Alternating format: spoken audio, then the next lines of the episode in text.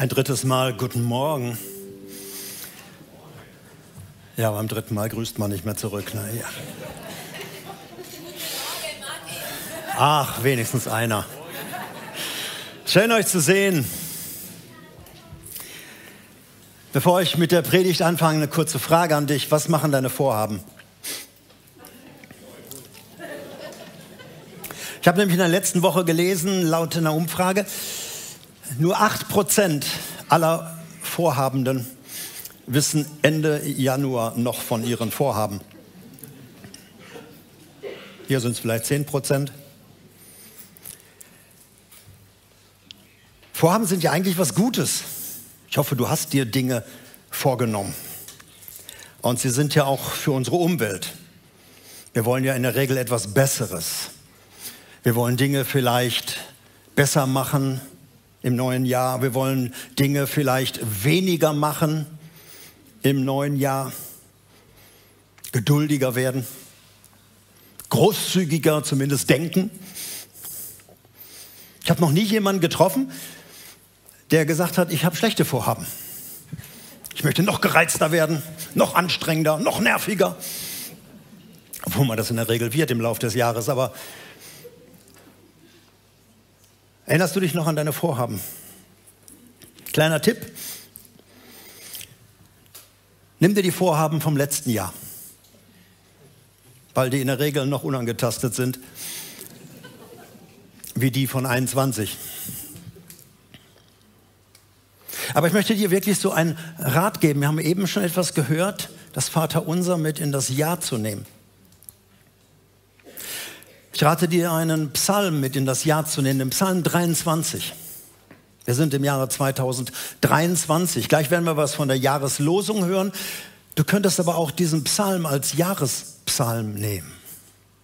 Dass er dich begleitet in all den schönen Stunden, wenn du auf den Sommerweiden bist, wenn du zu frischem Wasser geführt wirst, vielleicht irgendwo am Meer, am Strand liegst also in all den guten Zeiten, dass du dich daran erinnerst, dass Gott da ist und dich führt.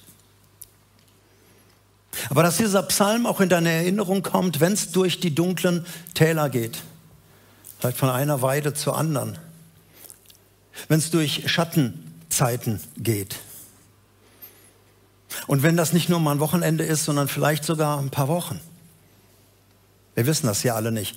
Aber dass du dich auch dann erinnerst, dein guter Hirte ist dabei.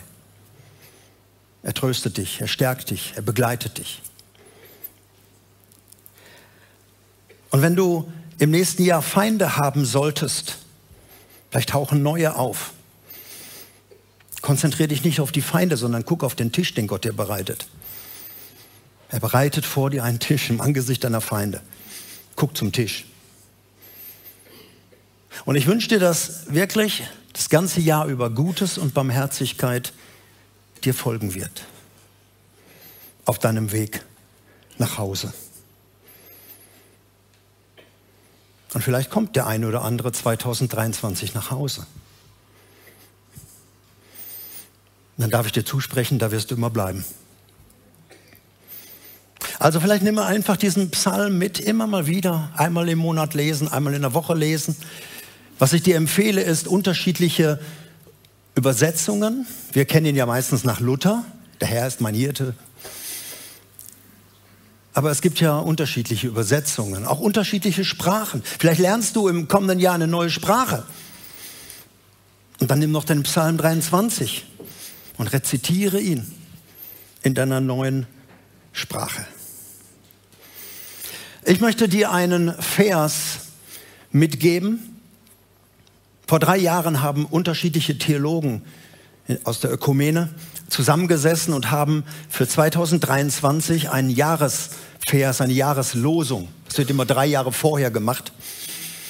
Und das wird nicht gewürfelt oder dass irgendeiner die Bibel aufschlägt und sagt, da ist es, sondern da wird wirklich ausgesucht, darüber gebetet und auch über diese Verse wird nachgedacht, theologisiert und irgendwann wird es dann ungefähr zwei, anderthalb Jahre später wird es dann rausgegeben und irgendwann kommt es dann an als Jahreslosung. Und vielleicht hast du schon einiges davon gehört. Vielleicht hast du auch schon eine Andacht gelesen, vielleicht hast du auch schon eine Predigt darüber gehört. Wir haben ja schon den zweiten Sonntag in diesem Jahr. Macht aber gar nichts. Ich gehe ja nach dieser Grundlage, siebenmal muss man etwas hören, bevor es sich so langsam setzt. Und vielleicht ist es das zweite oder dritte Mal für dich. Und dann versuch im Januar noch mehr davon zu hören, weil im Laufe des Jahres hört man dann nicht mehr viel von. Diese Jahreslosung ist ein Vers aus dem Alten Testament. Und ich gehe mit euch in die Geschichte hinein. Weil man muss immer den Kontext gucken. Es ist gefährlich, wenn man so ein Vers aus dem Zusammenhang reißt. Da kann man zu komischen Gedanken kommen. Man sollte immer gucken, in welchem Zusammenhang, in welcher Zeit ist das gesprochen worden, wer spricht zu wem. Und ich möchte euch ein bisschen in diese Geschichte hineinführen. Das ist die frühe Geschichte der Menschheit. 1. Mose Kapitel 16, dort steht dieser Vers. Es ist 2000 Jahre, 2100 Jahre vor Christi Geburt, also für uns schon fast 4000 Jahre zurück. Es ist eine Geschichte aus dem, von dem Leben des Stammvaters Israel, der Juden. Die gab es da noch nicht, aber den Stammvater gab es. Und das ist Abraham. Nach ihm kommen noch zwei weitere, Isaac, der war noch in der Pipeline, und Jakob. Also es vor Gründung, Staatsgründung des Volkes Israel. In diese Zeit gehen wir rein. Abraham hieß noch Abram. Das war nicht eine Abkürzung, so ein Kosename, sondern das bedeutete erhöhter Vater. Und er hatte eine äh, wunderbare Verheißung von Gott bekommen, ein Versprechen. Aus dir wird einmal eine ganze Nation kommen, ein, ein Volk unzählbar, wie der Sand am Meer. Und das war eine wunderbare Verheißung, nur Gott hatte nicht die Jahreszahl angegeben. Und so wurde er älter und älter. Mittlerweile lebt Abraham mit Sarah im verheißenen Land. Das hatte sich erfüllt. Sie lebten im Land Kanaan schon zehn Jahre, hatten einige schwierige Episoden hinter sich und dort lebten sie jetzt. Alles war eingetreten, was Gott versprochen hatte, bis auf diese eine Sache. Der goldene Schuss war noch nicht vollzogen. Immer noch kein Stammhalter. Und mittlerweile war Abraham tatsächlich schon 85 Jahre alt. Und Sarah war schon 76, die war immer neun Jahre jünger. Aber auch schon recht alt. Und in diesem Alter sind Netflix-Serien wesentlich interessanter als erotisches Rumtoben im Zelt. Nichts war passiert so dass Sarah eines Tages auf diese Idee kommt, mit einer Idee um die Ecke und sagt, wie wär's, wenn du mal die Gemütlichkeit beiseite lässt, versuch's mal mit einer meiner Sklavinnen. Es könnte ja sein, dass es klappt und dann habe ich doch noch einen Stammhalter auf Umwegen, aber immerhin. Das war also ihre Idee.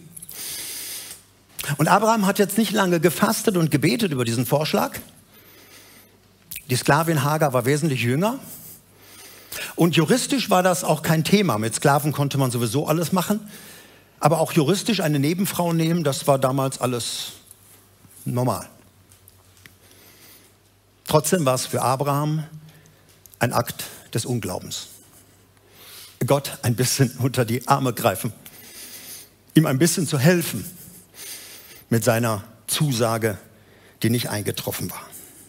Und siehe da, ein paar Wochen später stellt sich heraus, Hagar ist schwanger.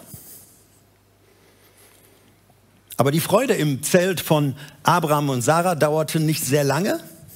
Man hat wahrscheinlich ein bisschen gefeiert. Aber dann stellte sich heraus, dass Hagar sich nicht nur körperlich veränderte, sondern auch innerlich.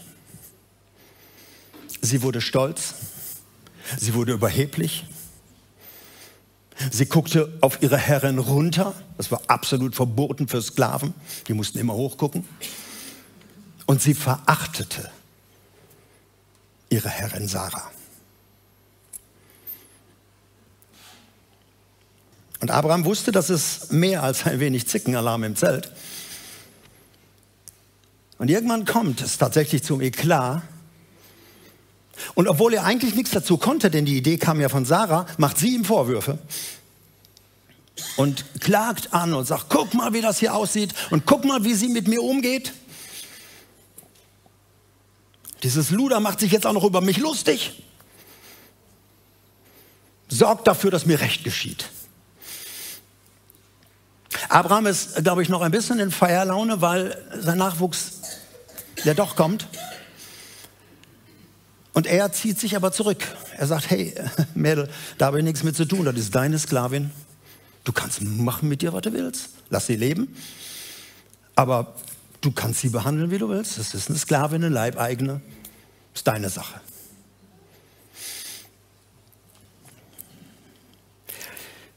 Sarah wird immer ein bisschen positiv in der Bibel dargestellt. Aber hier zeigt sich, dass sie auch einen sehr ungeheiligten Charakter hatte. Sie nutzt das aus. Und sie wird jetzt fies gegenüber ihrer Sklavin. Und sie demütigt sie noch mehr, obwohl sie ja schon Sklavin ist. Sie behandelt sie noch schlimmer. Also richtig fies. Und das führte dann dazu, dass Hagar wahrscheinlich irgendwann über Nacht ihren Beutel packt und das Weite in der Wüste sucht. Und sie macht sich auf den Weg. Und dort ist sie an einer Quelle auf dem Weg nach Schur und dort rastet sie. Und das ist die Situation, wo plötzlich ein Engel des Herrn, ein Bote, wie immer der aussah, und er trifft auf Hagar und er stellt ihr die beiden Urfragen der Menschheit. Woher kommst du und wohin gehst du? Dazwischen ist meist noch die Frage bei Engelbegegnung, was guckst du? Sarah kann ihm nur die erste Frage beantworten. Woher kommst du? Was die Zukunft mit ihr bringt und was die Zukunft mit ihr machen wird, hat sie keine Ahnung. Sie kann ihm kurz und knapp erklären, woher sie kommt, was so ihre Vergangenheit war, in kurzen Sätzen. Vielleicht hat sie sich vorgestellt, mein Name ist Hagar und mein Name ist Programm, weil es heißt übersetzt die Fremde. Ich stamme eigentlich aus Ägypten und ich bin Sklavin.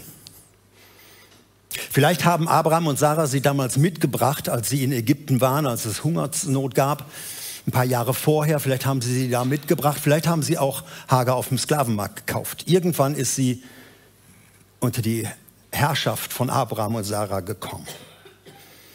Jetzt, lieber Engel, bin ich ein Flüchtling, weil ich habe eine miese Arbeitgeberin. Ich habe sexuellen Missbrauch erlebt. Ich musste mich dem fügen. Und ich versuche jetzt einfach wegzukommen. Daher komme ich. Und der Engel ist ein sehr realistischer Engel. Vielleicht nicht so seelsorgerlich begabt. Er ist realistisch und klar. Und er sagt dir, Hagar, das Leben ist nicht immer fair. Das Leben kennt nicht nur Sonnenseiten. Leben kann sehr, sehr grausam sein. Menschen können einander sehr, sehr grausam sein. Aber liebe Hager, deine Flucht löst nicht das Problem. Es schafft dir nicht weniger, sondern eher mehr Probleme. Denn du weißt ja gar nicht, wohin du gehst. Deshalb, so schwer wie es dir fallen mag, sagt der Engel, geh zurück zu deiner Herrin und stell dich der Herausforderung. Triff eine Entscheidung, dich unter die Hand deiner Herrin zu demütigen. Triff du diese Entscheidung. Und dann spricht der Engel über die Zukunft, über diese zweite Frage, wohin gehst du? Und er erklärt ihr ein bisschen über die Geschichte, die gerade angefangen hat. Eine große Geschichte, eine riesige Geschichte. Da werden zwei Völker, zwei Nationen entstehen. Und die erste ist schon in dir entstanden. Und es werden große, eine große Geschichte ist im Gang. Der Engel gibt dir ein bisschen Einblick in die Zukunft, was Sarah natürlich, äh, was Hagar absolut nicht versteht, auch nicht wissen kann. Da läuft was, da kommt was auf dich zu und du, Hagar, bist Teil der Geschichte. Deshalb geh zurück. Geh wieder hinein in diese Geschichte. Du wirst einen Sohn bekommen. Auch Zukunft. Und du sollst ihm den Namen Ismael geben. Heißt übersetzt, Gott hört. Oder Gott erhört. Und dieser Ismael wird wahrscheinlich so ein Achter im Enneagramm sein. Ein Bursche, mit dem nicht gut Kirschen essen lässt. Der Engel beschreibt Ismael, dein Sohn wird ungezähmt sein wie ein wilder Esel. Er wird sich gegen alle stellen und alle werden gegen ihn sein. Ja, er wird mit allen seinen Brüdern im Streit leben. Was eine Prognose über den Nachwuchs. Stell dich drauf ein, der Junge wird nicht einfach. Und die Menschen, die mit ihm zu tun haben, werden es auch nicht einfach haben. Aber Hager, weglaufen ist jetzt keine Lösung. Es löst dein Problem nicht. Stell dich dem Leben und du stellst dich einer größeren Geschichte. Ihr Lieben, ich bin sehr froh, dass die Jahreslosung jetzt nicht aus so einer happy clappy Endgeschichte ist.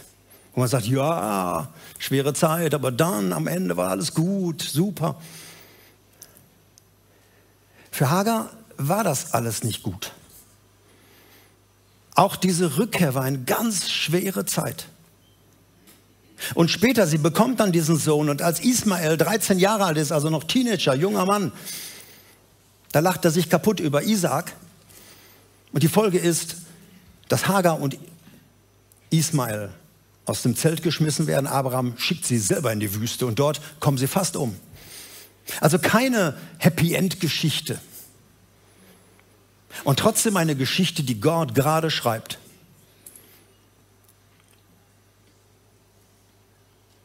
Zurück. Übrigens empfehle ich mal, diese Geschichte zu lesen. Kapitel 16, 1. Mose 16 bis Kapitel 25, das sind diese ganzen Geschichten. Abraham, Sarah, Hagar, Ismael und dann auch Isaac. Könnt ihr mal wirklich nachlesen. Zurück zur göttlichen Begegnung dort mit dem Engel. Hagar erkennt, obwohl sie keine himmlischen Streicheleinheiten bekommt. Und der Engel einfach nur sagt, komm, komm, wird schon. Trotzdem erkennt sie, das war jetzt eine Begegnung nicht der dritten Art, sondern eine Begegnung mit Gott. Irgendwie spürt sie das. Irgendwas passiert in ihr. Obwohl sie diesen schweren Weg der Demütigung vor sich hat und auch bereit ist zu gehen, merkt sie, Gott hat die Hand im Spiel. Und so nennt sie ihren Gott El Rui. Das kann man auf zweierlei über Sachen übersetzen. Du bist ein Gott, den ich gesehen habe. Die meisten übersetzen, und so ist auch die Jahreslosung, du bist ein Gott, der mich sieht. Du bist ein Gott, der mich sieht.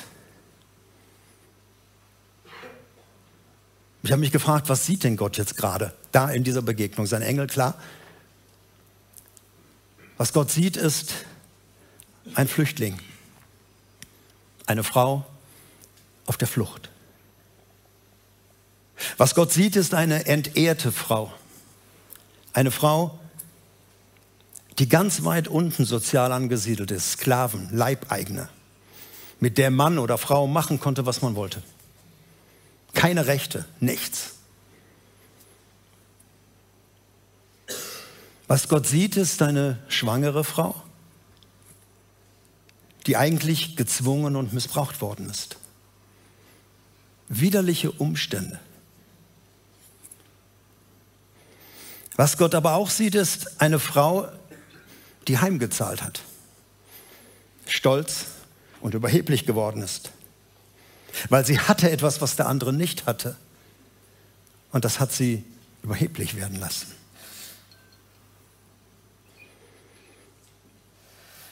Und Gott sieht eine Frau, die alles hingeschmissen hat. Einfach nur weg. Raus aus der Situation.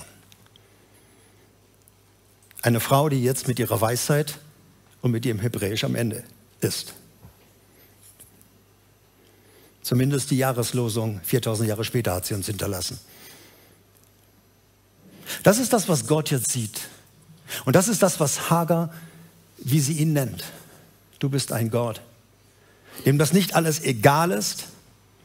Hauptsache, es funktioniert alles, sondern du bist ein Gott, der mich jetzt sieht. In meinem Dilemma. Ihr Lieben, es gibt hunderte ähnlicher Geschichten. Mutmachende Geschichten, traurige Geschichten, Geschichten zum Kopfschütteln, brutale Geschichten. Die Bibel ist voll, das Alte und das Neue Testament.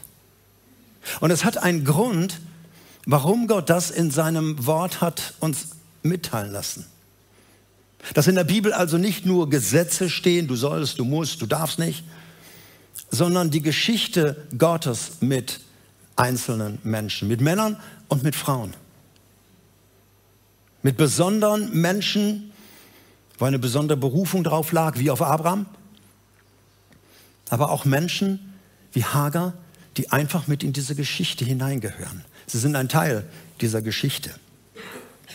Der Apostel Paulus hat später einmal den Christen in Korinth Folgendes gesagt, 1. Korinther 10, da blickt er zurück auf das Alte Testament, auf die Schriften und er sagt, all diese Geschichten, all diese Ereignisse, inklusive dessen, was wir gerade gehört haben, die den Menschen damals widerfuhren, dienen uns als ein Beispiel, als ein Vorbild.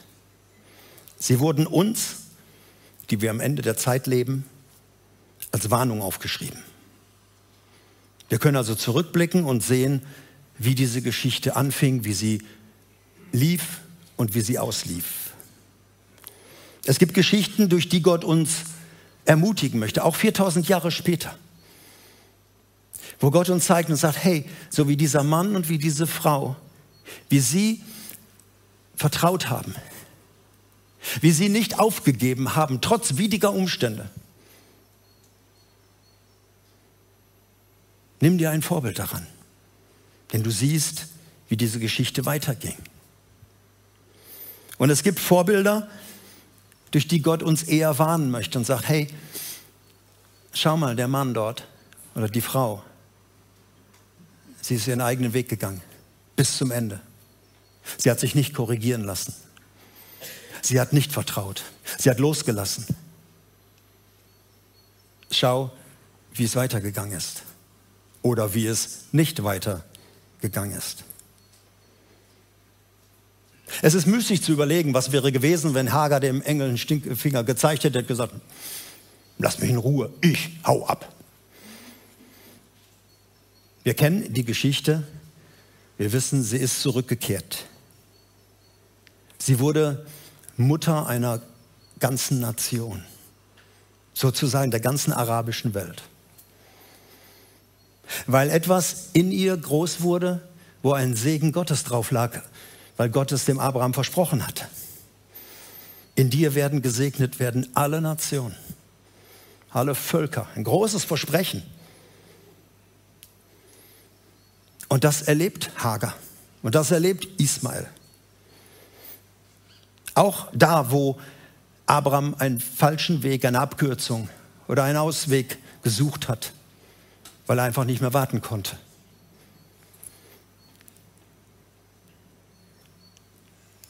Ihr Lieben, dieses, dieser Name Gottes, du bist ein Gott, der mich sieht. der begleitet uns. Und ich wünsche mir, ähnlich wie der Psalm 23, dass dieser Name immer wieder hochkommt. Ich bin gesehen. Ich werde gesehen. Ich weiß nicht, welchen Namen du im Augenblick deinem Gott geben würdest über deine Lebenssituation 22, aus der du kommst und wo du jetzt gerade reinstolperst. Vielleicht nennst du deinen Gott, er ist mein Ratgeber im Augenblick, mein Hirte, mein Freund, mein Freudenbringer, mein Friedensbringer, mein Zufluchtsort, meine Burg.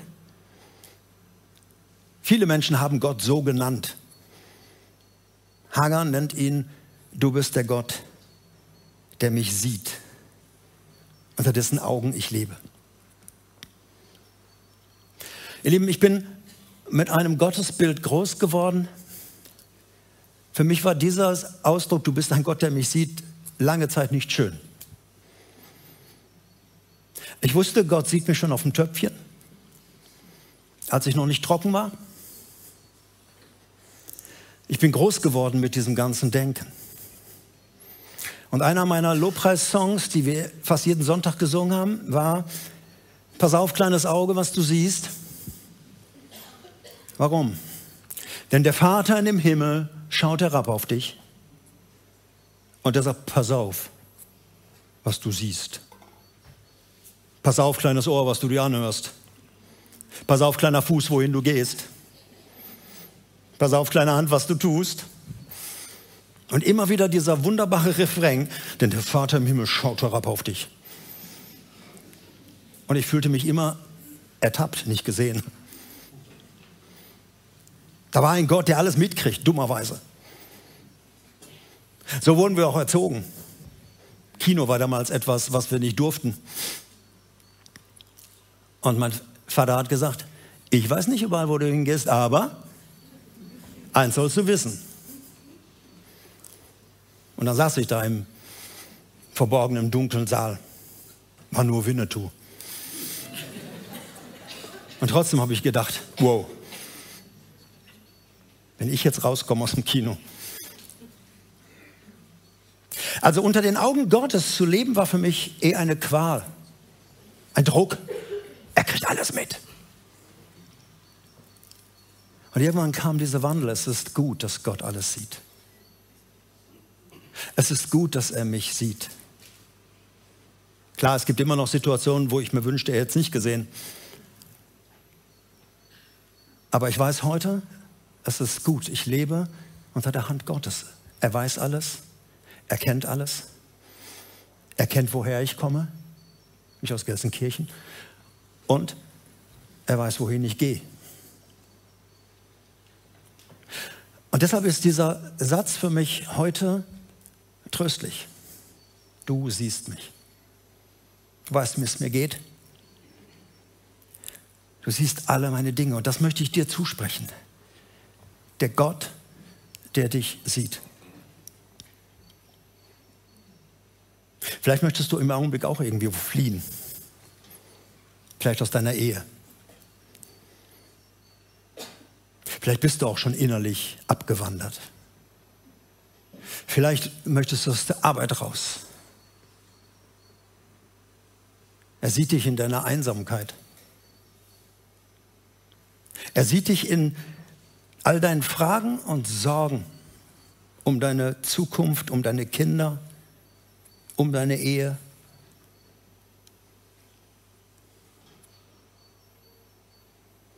Er sieht dich in deiner Demenz. Er vergisst nicht. Er sieht dich. Er sieht auch die Diagnose, die du bekommen hast letztes Jahr. Alle so die Lebenssituation. Und deshalb bin ich so dankbar, dass in Hager uns jetzt nicht so wirklich einfach so eine rundum nette Person begegnet, sondern ein Mensch mit schwierigen Situationen, sozial schwach, aber auch innerlichen Problemen und so weiter und so fort. Gott, du siehst mich.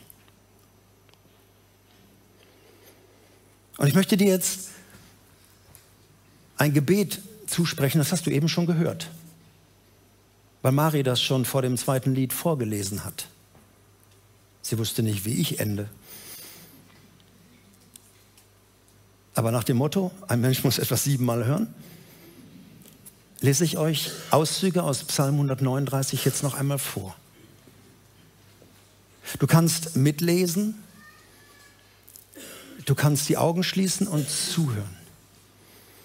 Es ist das Bekenntnis eines Menschen, eines bedeutsamen Königs, der sich unter den Augen Gottes wusste. Und er wusste, das ist gut, dass ich gesehen werde. Vom ersten Tag bis zum letzten Tag. Psalm 139. Herr, du hast mein Herz geprüft und du weißt alles über mich. Wenn ich sitze oder aufstehe, du weißt es. Und du kennst alle meine Gedanken. Und wenn ich gehe oder wenn ich ausruhe, du siehst es. Und du bist mit allem, was ich tue, vertraut. Und du, Herr, weißt, was ich dir jetzt sagen möchte, noch bevor ich es ausspreche. Du bist vor mir und hinter mir und legst deine schützende Hand auf mich. Dieses ganze Wissen ist zu wunderbar für mich, zu groß, als dass ich es begreifen könnte. Wohin sollte ich denn fliehen? Vor deinem Geist. Wo könnte ich deiner Gegenwart entrinnen? Flöge ich hinauf in den Himmel, du bist da. Stiege ich hinab ins Totenreich, bist du auch da. Nähme ich Flügel der Morgenröte, wohnte am äußersten Meer, würde deine Hand mich auch dort führen und dein starker Arm würde mich halten. Du hast alles in mir geschaffen hast mich im Leib meiner Mutter geformt. Ich danke dir, dass ich so herrlich und ausgezeichnet gemacht wurde. Wunderbar sind deine Werke, das weiß ich wohl. Und du hast zugesehen, wie ich im Verborgenen gestaltet wurde, wie ich gebildet wurde im Dunkeln des Mutterleibes. Du hast mich gesehen. Schon bevor ich geboren war. Und jeder Tag meines Lebens war in deinem Buch aufgeschrieben. Jeder Augenblick stand schon fest, noch bevor der erste Tag überhaupt begann. Wie kostbar sind deine Gedanken über mich, Gott. Es sind unendlich viele. Heute würde man sagen, wow. Erforsche mich, Gott und deshalb erkenne mein Herz, prüf mich und erkenne meine Gedanken. Zeig mir, wenn ich auf irgendeinem falschen Weg bin und führe mich den Weg zum ewigen Leben.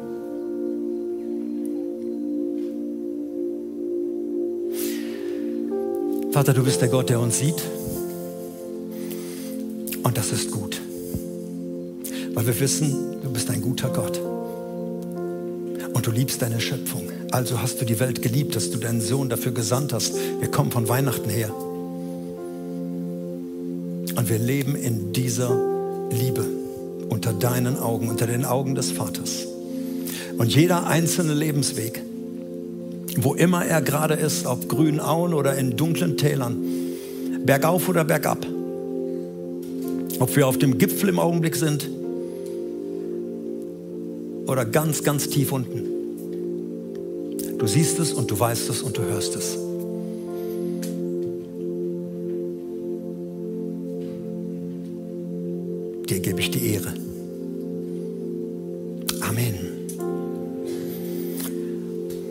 Was jetzt kommt, werden die Namen Gottes beschrieben. Wer er ist,